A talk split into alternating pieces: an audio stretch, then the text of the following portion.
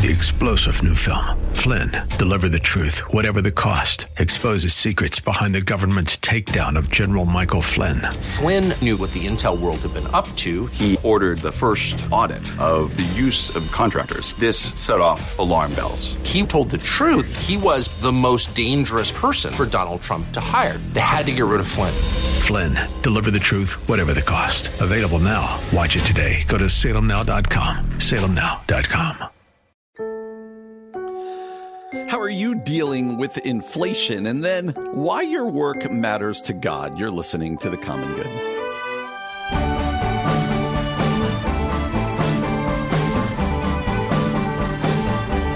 Happy Thursday, friends. Welcome to The Common Good here on AM 1160 Hope for Your Life. My name is Brian Fromm. So glad to have you with us on this Thursday afternoon. A beautiful day, well, rainy day, but warm, warm day out here in the Chicagoland area. A little overcast, but uh, hey, we'll take it. Middle of February, we'll take it. My kids are going on our our church's winter retreat this weekend. This is kind of winter retreat season, and they actually uh, my younger two went on a retreat with a different church a couple weeks ago. They're going to the same place up in Wisconsin a couple weeks ago, full of snow, full of ice, doing all the snow stuff. Uh, it was like when it was, you know, zero or the wind chill was below zero. This week, 40 degrees, no snow, no ice, mud. So it's just what we get out here apparently in the Midwest now. So we hope that you are enjoying your Thursday afternoon. Glad that you are with us. I want to start with some food news, a couple different tidbits that I saw on the internet about food. And the first one is, uh, and this one uh, is going to be, uh,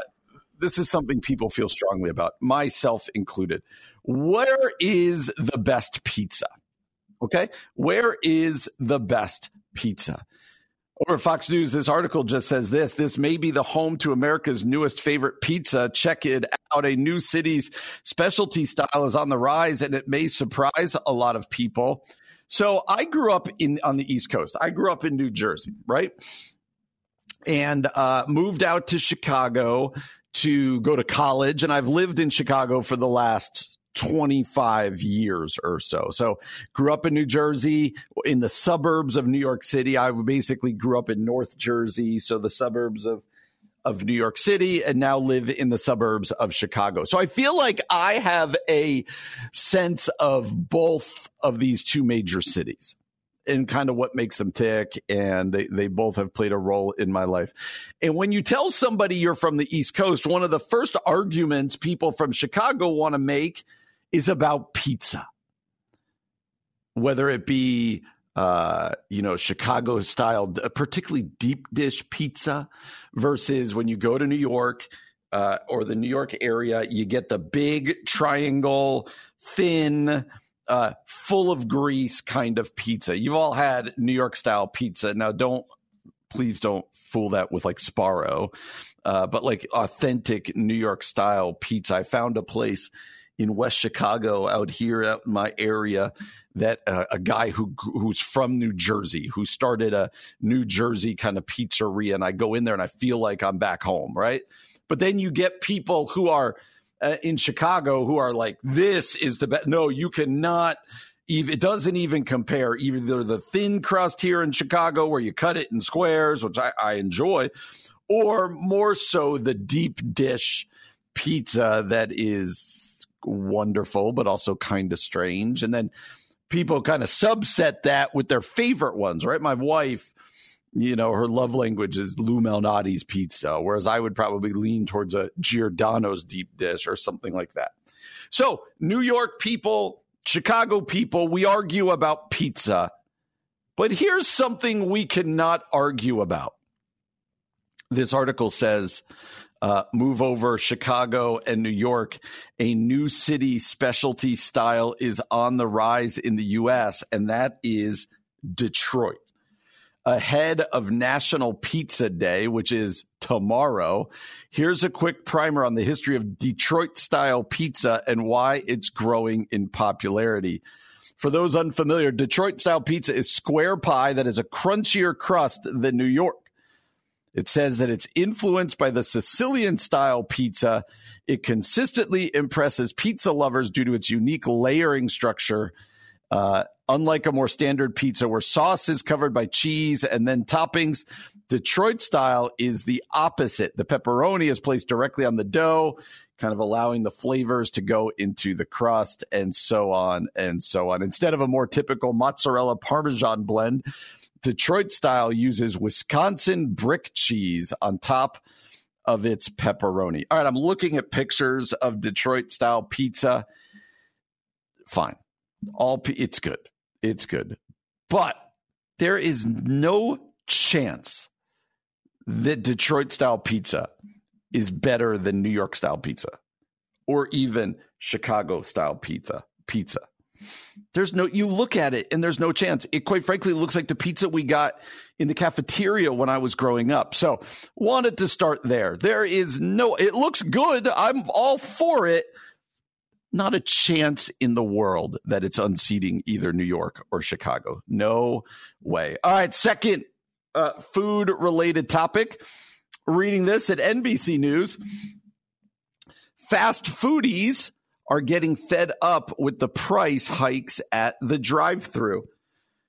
Says McDonald's is vowing to focus more on affordability after it joined a handful of major restaurant brands, seeing consumers balk at pricier items. One thing I learned in this article is that um, different restaurant, like different McDonald's throughout the country, they can uh, franchisees can kind of set their own price. But food companies have been passing along higher labor and ingredient costs to consumers long after inflation peaked in June of 2022, and diners are now getting fed up, uh, specifically with their fast food ones, where they want to uh, go there for the price. Like, why do you go to McDonald's? Because it's cheap, right? And now sales are showing the issue. McDonald's reported underwhelming results in its fourth quarter, and Yum brands, which include KFC, Taco Bell, and Pizza Hut, showed weaker than expected growth in its top brands. Fast food executives are taking note. McDonald's CEO told analysts Monday that consumers are becoming more discriminating with their dollars, and he promised the company would uh, would go towards affordability. He noted that consumers earning $45,000 or less annually are favoring cheaper groceries over Mickey D's, opting to cook their own meals at home because eating at home has become more affordable. Common grocery items have begun falling in price a little bit. Most of us know that if you go to the grocery store, it's still a bit shocking. But here, listen to this Long known for its dollar menu, McDonald's has recently uh, shown online, uh, they've been pillared online for a, a Connecticut McDonald's in which the Big Mac combo meal was $18 and the Egg McMuffin was 7 now, McDonald's told NBC News that pricing is up to franchisees and can vary by location, but that the company strives to strike a balance. They've looked for ways to attract customers, but in the end, McDonald's and these other people are realizing they've got to stay really, really, really cheap. They got to stay cheap no matter what it's costing them to make because people are not going to go to McDonald's and spend close to $20 on a Big Mac or $7 on an Egg McMuffin. But it reminds us that inflation continues to be an issue. Uh, higher prices at the grocery store, at the gas pump, at McDonald's are issues for us. And I, and I do want to ask, what do we do? Like, how are you doing with that? Like, that's where I wanted to start today. Just how are you doing with that higher sticker shock? So many of us have less. If the pie of our of our income hasn't grown that much, it's just less ways to slice that pie right now. And that's really scary.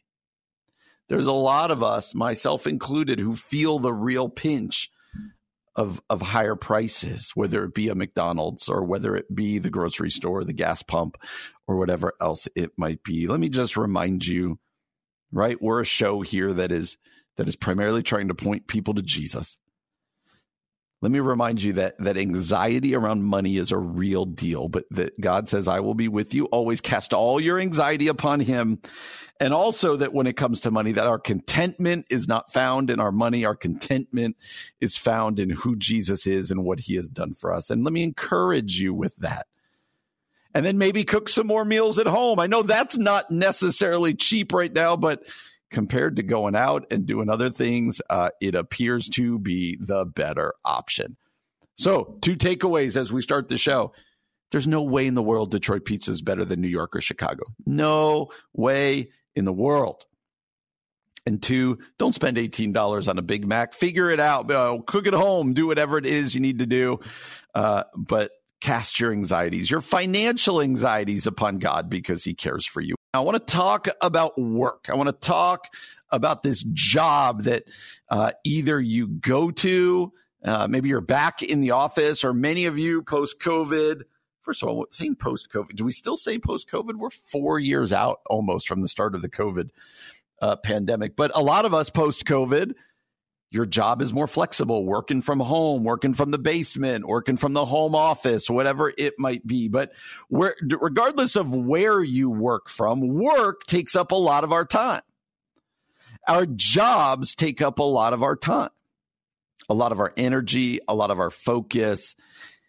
And something the church has done very poorly, in my opinion, of over the years is this differentiation uh, between work and church, work and play, work and worship. Work, work is its own thing. Even though we know scripturally everything we do is is interconnected and God cares about it matters to God right it says uh, what's the verse I'm doing off top of my head but uh, whatever you do, do it unto the Lord. Everything is worship. And because of that, your work matters not only to your bottom line and your paycheck, not only to your time, but your work matters to God. And this article of Christianity Today d- dives into that. It says work matters to God because we matter. The creation mandate fills a hole in the faith and work movement. He says if one were to summarize the underlying thesis of the contemporary faith and work movement in a single sentence, it would likely be your work matters to God. So, why does your work matter to God? This author says our work matters to God because all, and he put that in italics, all of the created order belongs to Christ. And we find in the creation account not just the anthropological truths that matter to this subject, namely that mankind is an image bearer of God, but the ontological truth as well. Our very being is connected to our pre fall mandate to be the workers and cultivators of God's condition, right? So this foundational appeal to a theology of work requires a pre fall understanding of work and purpose and then a post fall application. He says, Some people imagine the state of glory around God's throne as though all labor will have ended. This is so important. Uh, to taste heavenly bliss in pleasant idleness. He's quoting Abraham Kuyper here. These people know neither God nor his angels nor life as it will be in heaven. Human beings being as image bearers of God, created with an incomprehensible capacity, right? For productivity and creativity, demonstrate the lordship of Christ even in a fallen world and participate in the glorious redemption process as our earthly endeavors build God's kingdom business by business. So he goes on to say a declining view of work in the culture at large has managed to portray work as a meaningful contributor to stress, anxiety, uh, isolation, desolation, uh, humanistic assumptions. Uh, have given birth to the idea that standard market professions, often blue collar or not requiring some sort of postgraduate MDiv degree, are less than contributing to uh, this dissatisfaction, this separation of work and worship, work and my faith. The faith and work movement promises to be kind of an antidote to this negative feedback loop, right? A high view of work negates the need to succumb to the thinking of a dead end job and avoids the temptation to exit the workforce altogether. Like you hear this a lot from people that, um, you know, I wish I could have a quote unquote ministry job or yeah, I go to work for 50 hours a week, but then in my off time, I quote unquote do ministry. But that's, that misses the point as to, uh, so at our church, we often will use this phrase that we long to be everyday missionaries wherever we live, work, and play. And one of those words is work that we view um, our work because we spend so much time there, so much energy, so much focus that we view work as a mission field. Does that mean that I'm standing up in your in, in my cubicle proclaiming the gospel? N- not necessarily. Does that mean I have to start a Bible study in my office? Not necessarily. But what it means is I work with integrity and character as unto the Lord, that I work uh, in a way that points people to Jesus, the same way in the places that I play, right? That I coach youth teams or I, uh, when I'm on the, the basketball court or when I'm uh, at the at the gym or at the playground with my kids when they are younger, I do it as unto the Lord. When I'm with my family, it's an act of worship. So, regardless of what you do, whether you're a teacher, you're a plumber, you're a banker, whatever it is, that list goes on forever. Do you believe that your work matters to God? Not even because of what it can achieve, but do you believe your work matters to God because we matter? Do you believe your work matters to God? He goes on to say later the message that our work matters to God is accurate, but the implication that this is true to the extent it leads to corner office success is exclusionary and worst of all theologically lacking.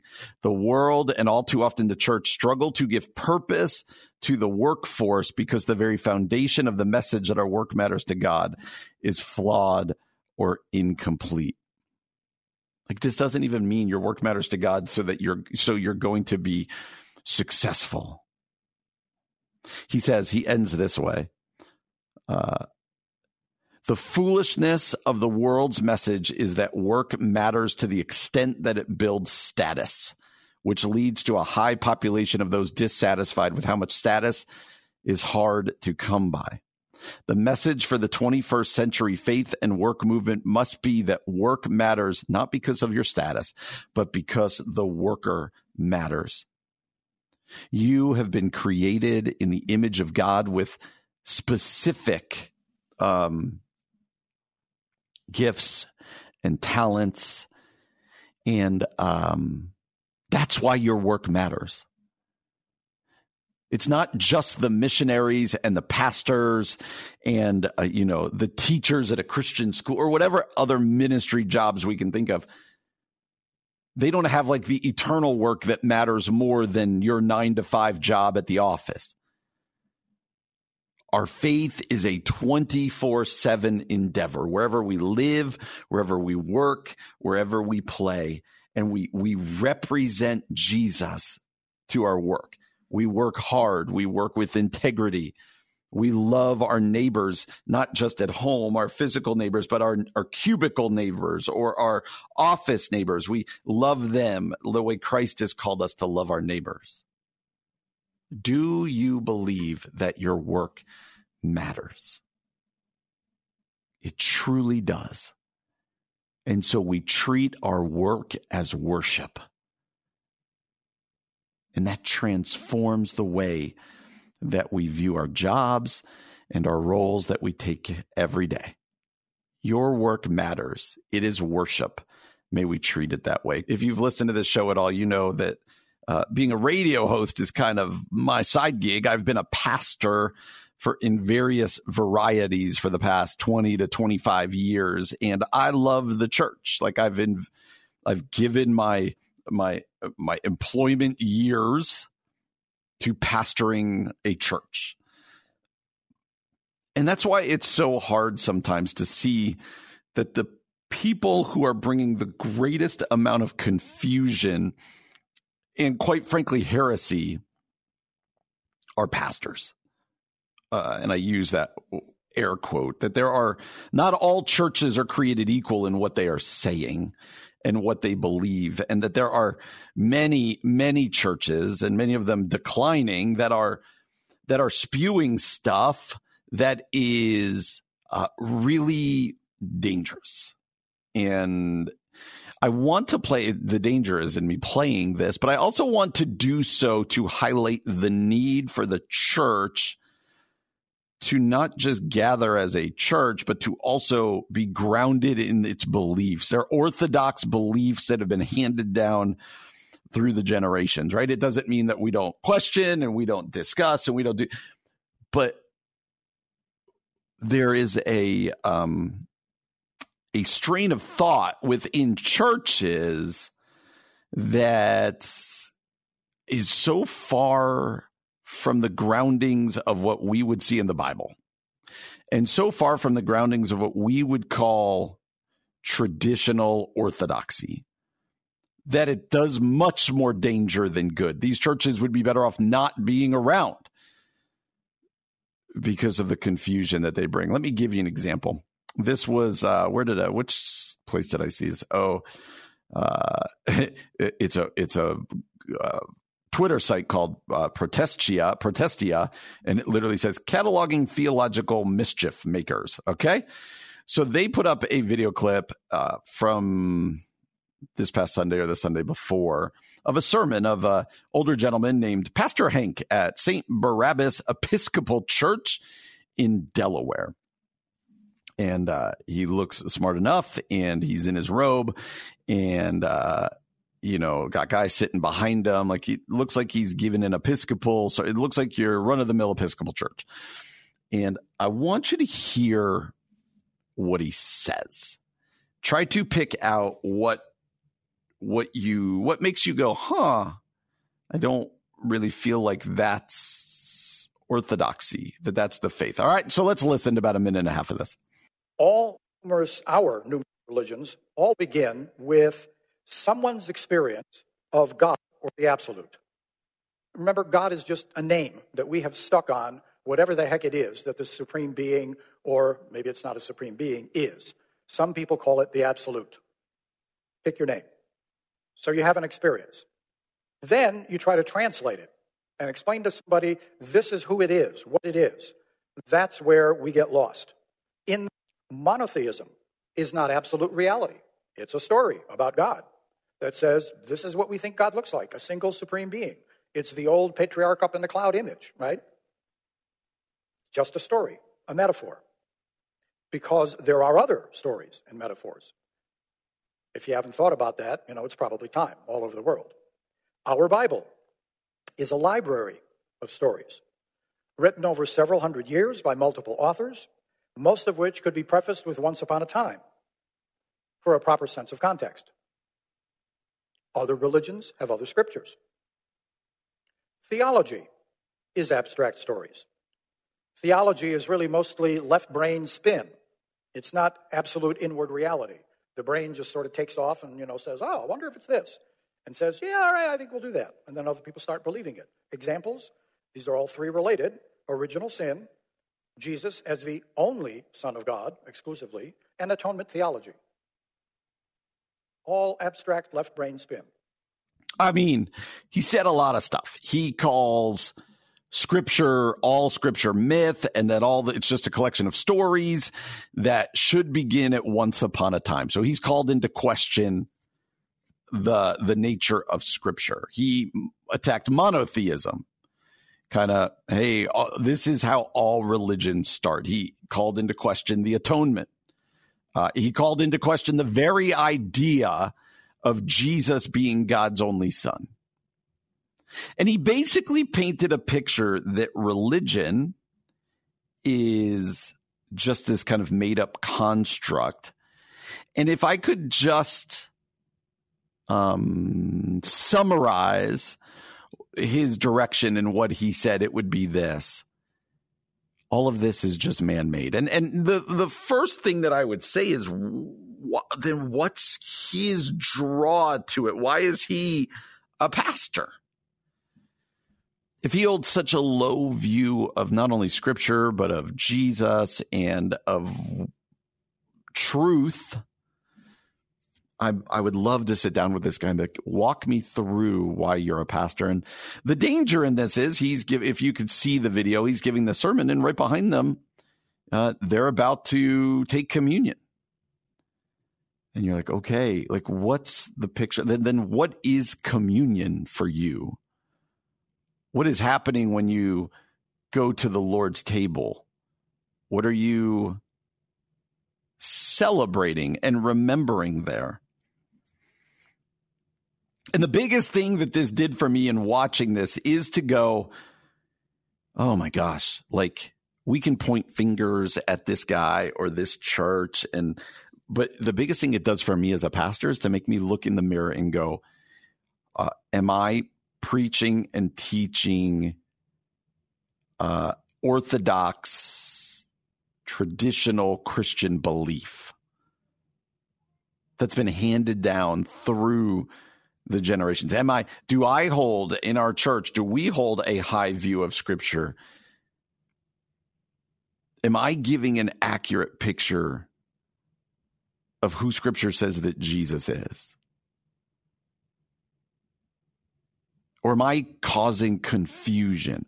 You, if you went to Pastor Hank's church, there's no way you don't leave there confused and going, well, religion is just a fairy tale made to make me feel good. Is that what you believe?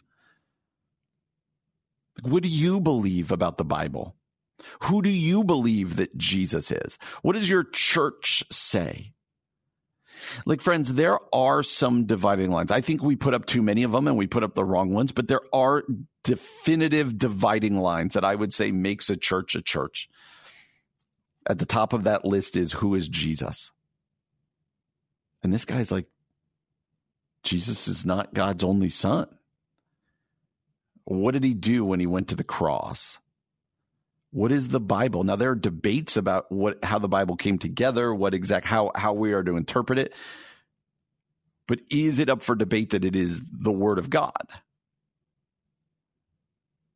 Like What's the purpose of church? If this is what churches are teaching now, then then we have no shot because the, the rot is coming from the inside. It's the old horror movie, right? Like uh, the, the villain is inside the house. The call is coming from inside the house. Like when you listen to this, this should cause huge red flags in your brain to go off, big sirens to go off. But it's easy to point the finger, friends. I need to look at my own theology, my own church's theology, and go, are we confusing people? Are we are we teaching what uh, this this biblical truth that yes, we wrestle with the gray areas and we we point people that, that not everything's perfectly black and white. But what about for the majors, for the foundation, for the things that it's all built upon? This guy's church is built upon nothing. What about your life? What about your church? Well, one of the goals that we have here uh, on the common good is to increasingly let you get to know local pastors. And the guy that I'm going to talk to now, very local to me. We're kind of in the same general area. Uh, his name is Pastor Kyle Isabelli over at Avenue Christian Church in Clarendon Hills. Kyle, how you doing, man? I'm good, Brian. How are you? Thanks for having me today. Yeah, absolutely. I'm I'm great. Yeah, we're we're right. We're neighbors here, man. We're we're we're neighbors right Very here. Close. Uh, give us a, just a thumbnail sketch of your bio. How did you end up at Avenue Church, Avenue Christian Church? Yeah, I I've grown up here in the Chicagoland suburbs my entire life. My wife Maria also grown up here in the Chicagoland suburbs. So uh, I was in youth ministry for about ten years. I became the youth pastor here at Avenue in 2017, and then at the beginning of 2020, um, I became the senior pastor here at Avenue. So now I've been at the church almost seven years, but I've been the senior pastor for just over four years. And yeah, we love we love the Chicagoland suburbs, and uh, you know all of our family's still around, so we're going to be here for a long time. I hear you. I hear you. So if I'm my math is correct, there, that feels like you became the senior pastor either right before COVID, in the middle of COVID. Uh, walk us through that.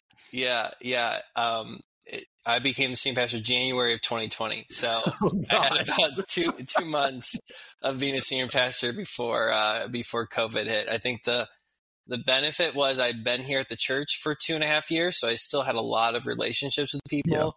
Yeah. Um, but yeah, the the difficulty was I was following a lead pastor who had been here for 20 plus years and um, I was also the young guy. You know, I was 31 right. years old. I was the youngest person on our staff, and now I was leading our church and our staff remotely and online. And it was it was a it was a crazy season for sure. well, all of us pastors like it was a growing time. It was a time, a time. Not our churches didn't grow, but it was a time of growth for us. So I, I forgot that you were the youth pastor there. Um, mm-hmm. It's actually not very common that people go from being the youth pastor to the senior pastor of the same church. A lot of times, youth guys uh, and girls they, they go, "Okay, I want to become, I want to mo- not be," and so we move churches. What was the, what did you enjoy about that? And I'm sure part of it was hard. Part of what you touched on there, they saw you as the youth pastor, the young guy. So I'd love to hear what that process was like. Yeah, we had found out, you know, six months prior that our senior pastor was leaving to go um, back to his wife's hometown in Indiana.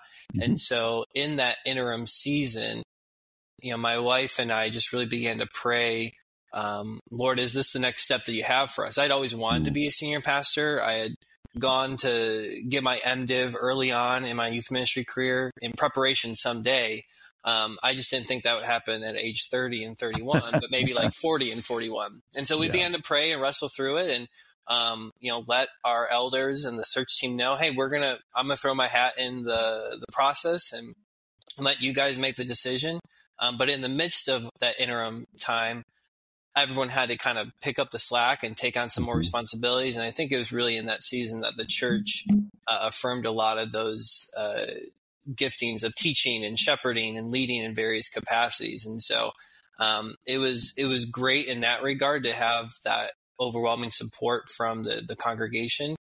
Um, but yeah, at the same time, there was there was a learning curve for me mm-hmm. in so many regards, and uh, I would say COVID expedited that learning process. yeah. You know, um, conflict resolution. I learned a lot of those skills very, very quickly. Uh, how to communicate clearly and over communicate. Had to learn a lot of those things very, very quickly and learn those lessons sometimes uh, the hard way. Um, yeah. And so, but ultimately, I think it was a it was a good transition for where we were at you're right. It doesn't happen a lot for youth pastors to go right into that senior pastor position at the yep. same church, but I'm grateful for the relationships that I had here that helped make that transition as smooth as it could have been, despite the worldwide circumstances. Yes, no doubt, no doubt. Uh, uh, we're having you on at, at a good time that I was you know, I would like to say we planned this. I was somewhat unaware. You just had a book come out. So yep. as if you don't have enough going on with little kids and, uh, you know, being a young pastor and this or that.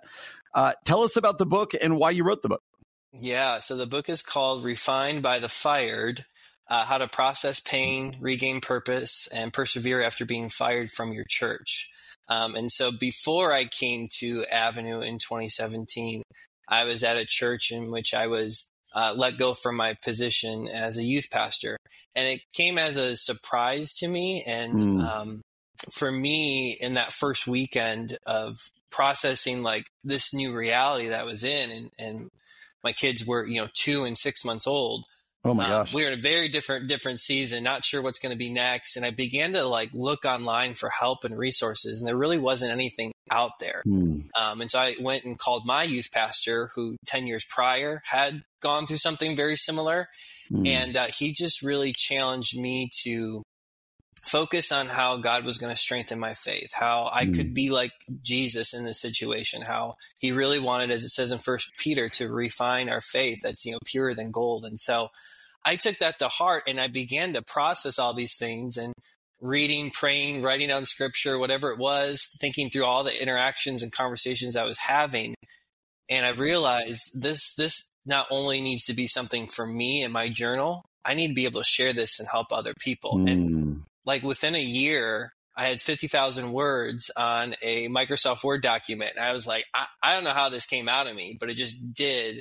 And over the course of these last, you know, five, six years, I've been on a journey of just refining that, talking with people, getting encouragement, feedback, and then going through the process of submitting a book proposal, submitting a manuscript, yeah, and then yeah. having the manuscript accepted last January, and then going through the editing process and all of that. And so it's it's been like a six seven year personal reflection as yeah. well as like personal application of how I really work through all the emotions, all the feelings of being let go from my ministry position. Yeah. How does that affect how you now you lead? You lead staff, you lead uh, hopefully you don't have to let anyone go, but it's part of the job. It comes. Like how is how is what you went through because it sounds like you were blindsided, a little surprised and all of that. How does that changed or shaped how you now lead a staff?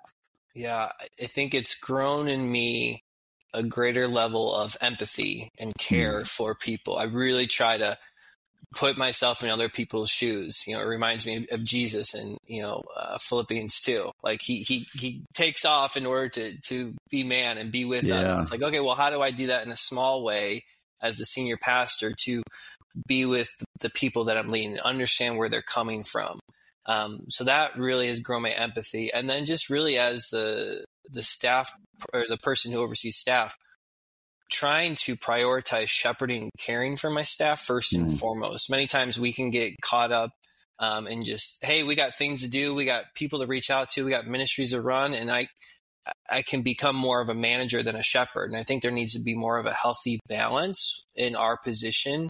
Yeah. Um, not that we don't need to manage people and have expectations and goals, but I can care better for my staff when I give clear expectations and I give them clarity and I help them with their goals and I am caring about their personal lives and what's going on and praying for them. And so having just a better balance of shepherding as well as managing.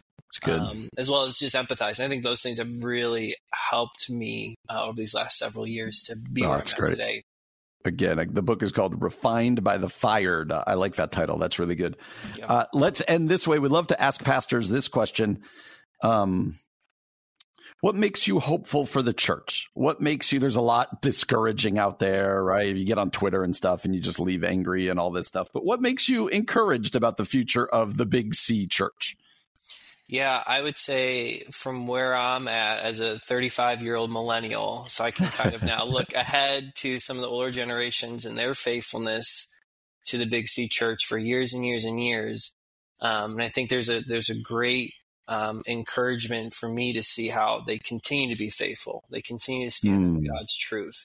And I think that's going to be vital uh, for these up and coming generations, my generation, Gen Z, even Gen Alpha, that they're able to look to um, older generations and see their faithfulness and see um, their pursuit of Christ in the midst of the craziness in this world. And um, so I think that that's a cool aspect. And the other hope mm. I have mm. is that you know a lot of statistics would show that this up and coming generation is very spiritually open. So their hearts are soft to spiritual truth. Their hearts are soft to the not necessarily the things of this world, but the things above the world, the things in the heavenlies. And so we have a prime mm. opportunity to show them why their hearts are craving those things. It's because they were created to be in relationship with Jesus Christ. They, they, yeah. Their hearts crave the good news of the gospel message. And so, because of that, their heart posture and because of the faithfulness of those that have gone before us, I'm I'm hopeful and excited for the work that God is doing in the local Great. church as well as in the Big C Church. Absolutely, Kyle Isabelli, uh, lead pastor over at Avenue Christian Church in Clarendon Hills. We would be remiss if we didn't ask. People want to cook up with your church. They live in Clarendon Hills or the area and are looking for a church. Where can they find you guys? Yeah, you can find us on our website, avenuechristian.com, um, avenuechristian.com. There you go. Thanks, Kyle. It's good to see you, bud. Thanks, Brian. Appreciate the time today. One of the things we do on this show is we like to highlight just good stuff going on in the Christian world in the Chicagoland area. And with that in mind, I'm thrilled to bring on the assistant athletic director, assistant football coach, head baseball coach at my kids' school, Wheaton Academy. Uh, his name is Justin Swider. Justin, how you doing today, bud? Good, Brian. Thanks for having me on the show. I appreciate it. This is going to be some fun.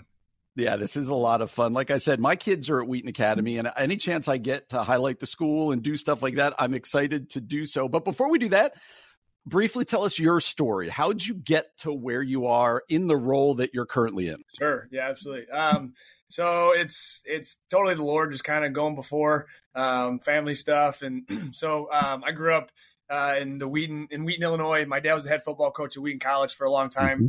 Mm-hmm. Um, he is actually currently uh, my defensive assistant uh, as he retired from Wheaton football and now coaches here at Wheaton Academy, and then is my uh, baseball assistant coach as well. Um, but he was the head coach there for a long time till 2019. So I grew up around sports, athletics. Uh, my grandfather was a uh, high school PE teacher and a coach, so similar to what I'm doing.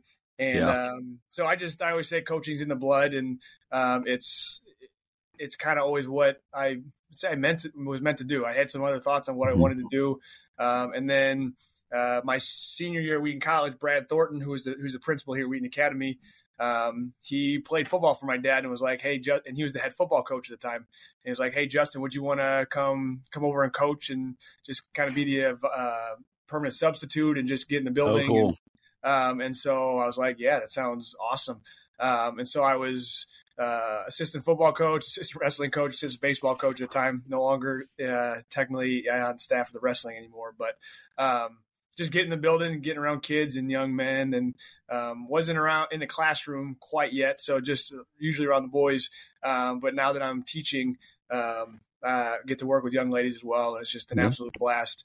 But I kind of by the next some things happened at Wheaton Academy, and um, by the next year I was the assistant uh, athletic director, and then um, nice. I was teaching in the PE department um, in the strength and conditioning, and now I've moved uh, into health class as well. and then, excuse me, and then um, since then, uh, I've become the defensive coordinator on the football team. And then um, I think this is Ten, my sixth year as the baseball coach.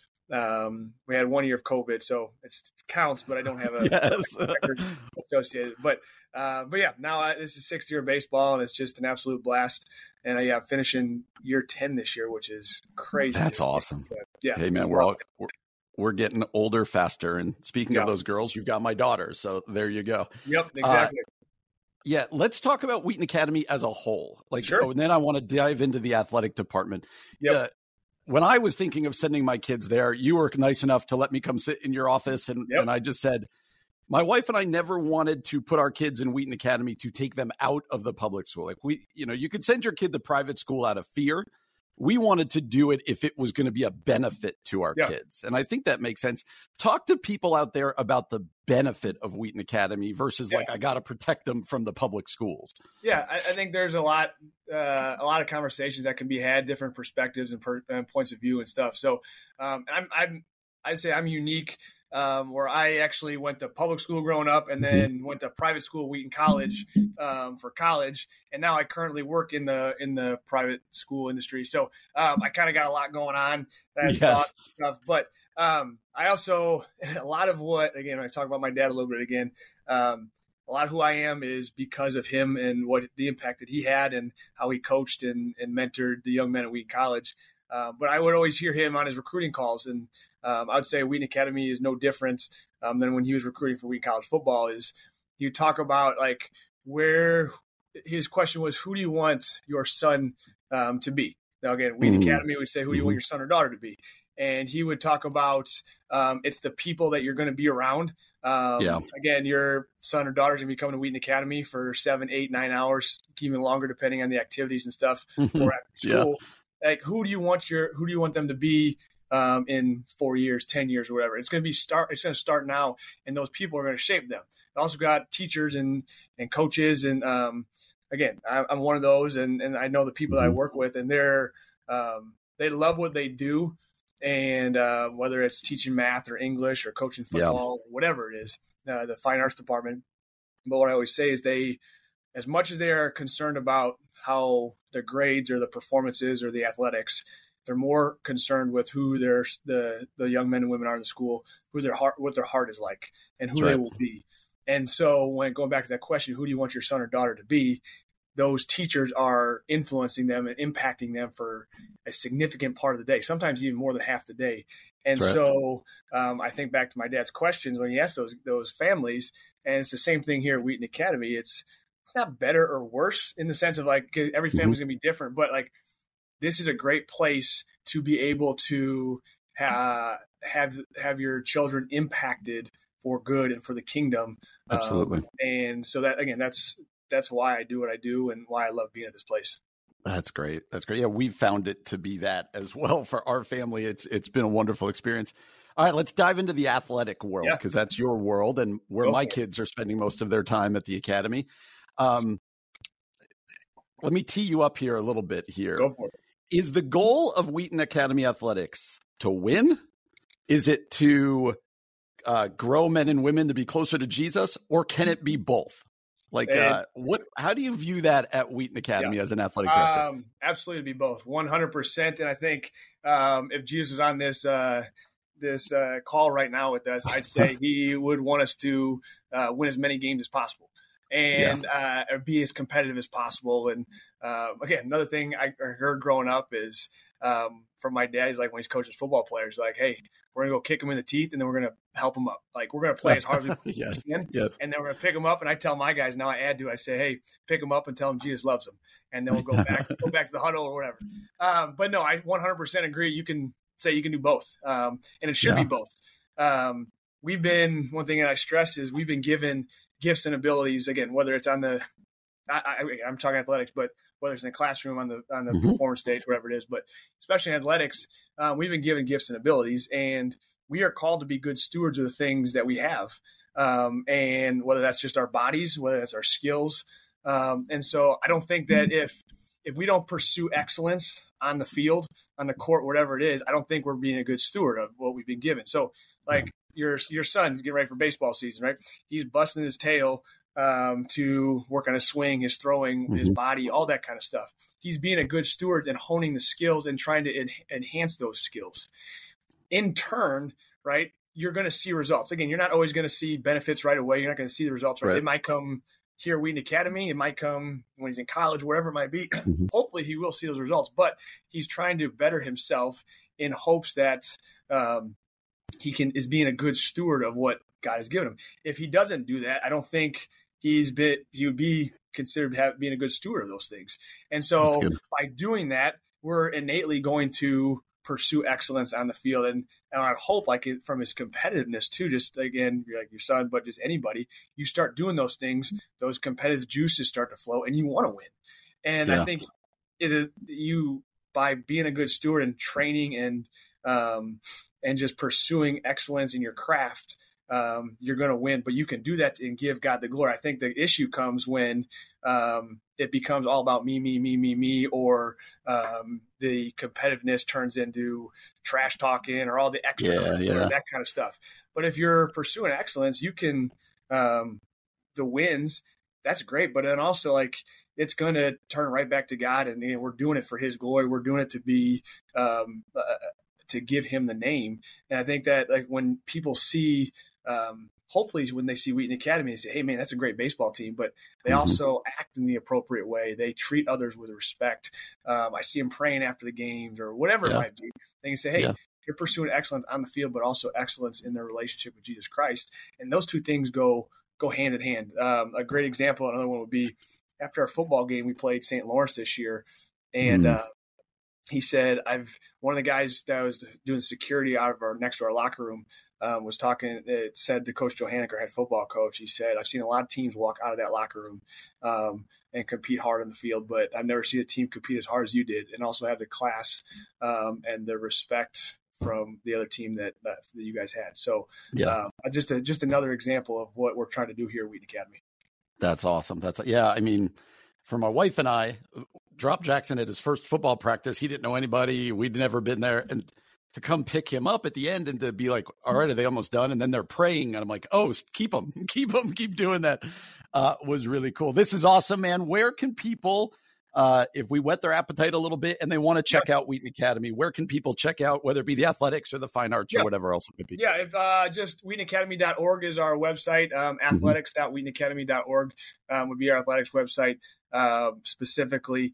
Um, but yeah, just athletic, uh, Academy.org. You can find everything you need to uh, for that. And um, yeah, there's a whole bunch of good stuff. And yeah, we'd if uh, one thing I'll say is if you're looking for uh, to have your son or daughter pushed in the relationship with Jesus Christ, um, pushed in academics, um, yes. and then again pursuing excellence on the on the field or wherever, or whatever uh, club or activity they're in, um, you're not going to find a, a, place that, in my opinion, that does it does it any better. Um, again, not saying that makes us uh, a better place again, a, a yep. better fit for you. You got to find out what you want and um, if those things are important to you. But um, hopefully, you can hear my voice, uh, the passion for this place, and the excitement for what I do. And um, again, it's a joy to be able to awesome. come to work every day and work with these young men and women.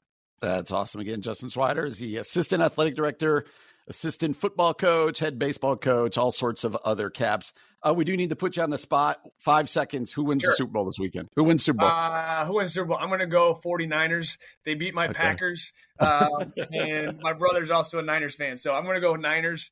Okay. Um, I like a good underdog with Brock Purdy. So there you go. There you go. Yep. Hey, Justin, this was a lot of fun. Thanks, man. I appreciate your time. Thanks, Brian. See you later. Join us again tomorrow as we close out the week with a Friday. Going to head into the weekend, Super Bowl weekend. Uh, but join us tomorrow from 4 until 6. Until then, we hope that you have a wonderful uh, rest of your Thursday evening. My name is Brian Fromm. You're listening to The Common Good. AM 1160, Hope for Your Life. Three star general Michael J. Flynn, head of the Pentagon Intelligence Agency, knew all the government's dirty secrets. He was one of the most respected generals in the military. Flynn knew what the intel world had been up to, he understood its funding. He ordered the first audit of the use of contractors. This set off alarm bells.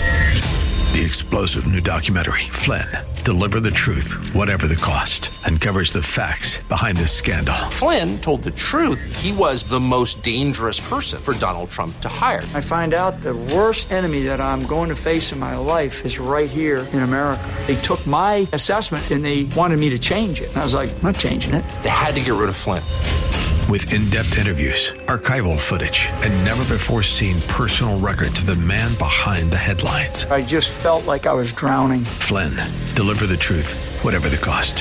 Available now. Watch it today. Go to salemnow.com. Salemnow.com.